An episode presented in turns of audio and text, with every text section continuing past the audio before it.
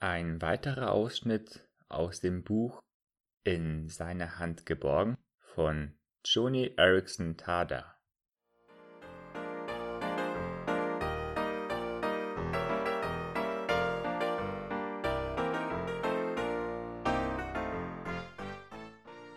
Die größte Hilfe.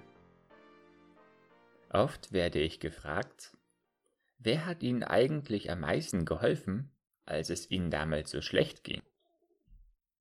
Das ist eine gute Frage, aber ich kann nie darauf antworten, ohne zu überlegen.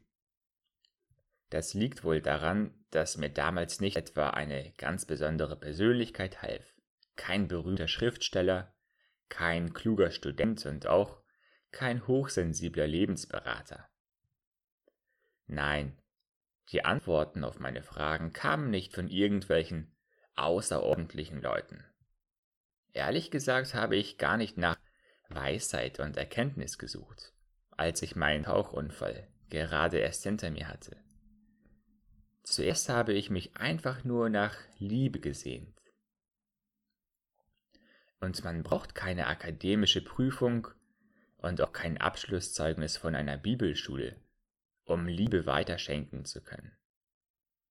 Ganz durchschnittliche Menschen sind in einem Heilungsprozess genauso notwendig, wie es Berater und Theologen sein können.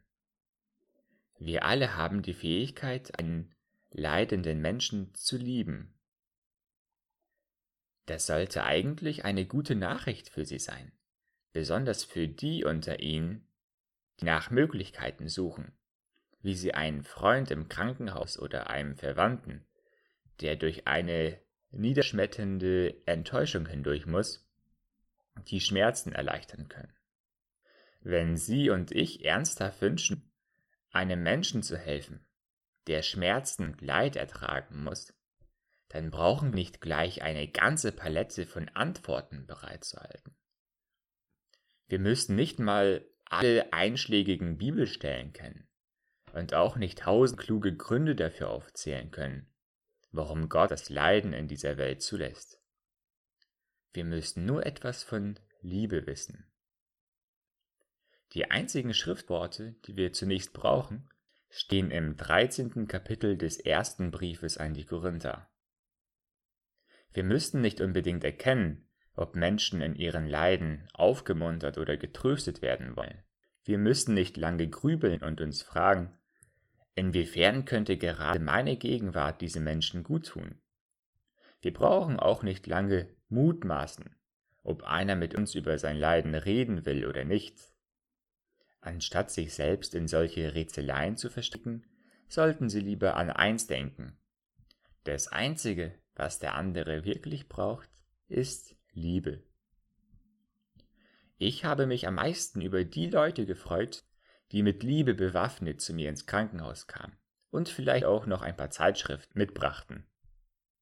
Ich freute mich über Freunde, die eben mal hereinschauten und mir dabei halfen, Briefe zu schreiben und gleich Schreibpapier und Briefumschläge, ja sogar Briefmarken dabei hatten.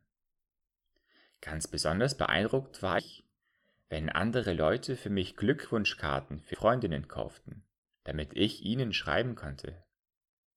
Und ich erinnere mich noch an ein paar Mädchen, die eine Zeit lang jede Woche vorbeikamen und mir die Fingernägel feilten.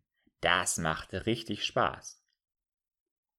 Das waren Menschen, die mir halfen.